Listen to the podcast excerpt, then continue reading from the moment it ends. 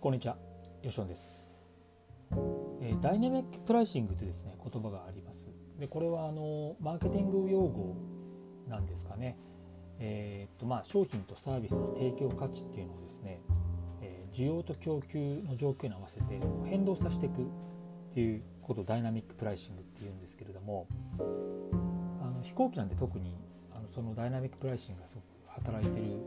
ところがあるかななんて思ってまして。まあ、僕がですねよく使っているこうスカイチケットってですねあのウェブサイトがあるんですけどもそこもですねこう、えー、日にちによって価格がものすごく変動しているところがあります。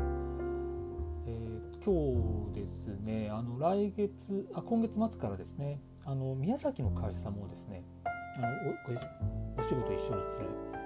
ことになりまして、えー、月に1回ぐらいまでですねまた宮崎に訪問することになりそうなんですけれども、えー、羽田宮崎間のですね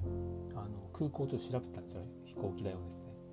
そしたら大体12月に関しましては、まあ、今頼むとですね、えー、3万弱ぐらい片道でですね、まあ、これエコノミーですけども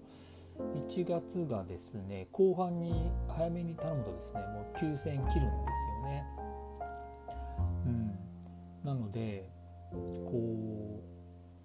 まあ早めにですねこう、まあ、今だったらこう例えば年末年始のこう需要があって、えー、いうところで価格がた、まあ、高いところですねこう1月の末だったりするとまだ早く頼めばですね需要がまだ少ないので、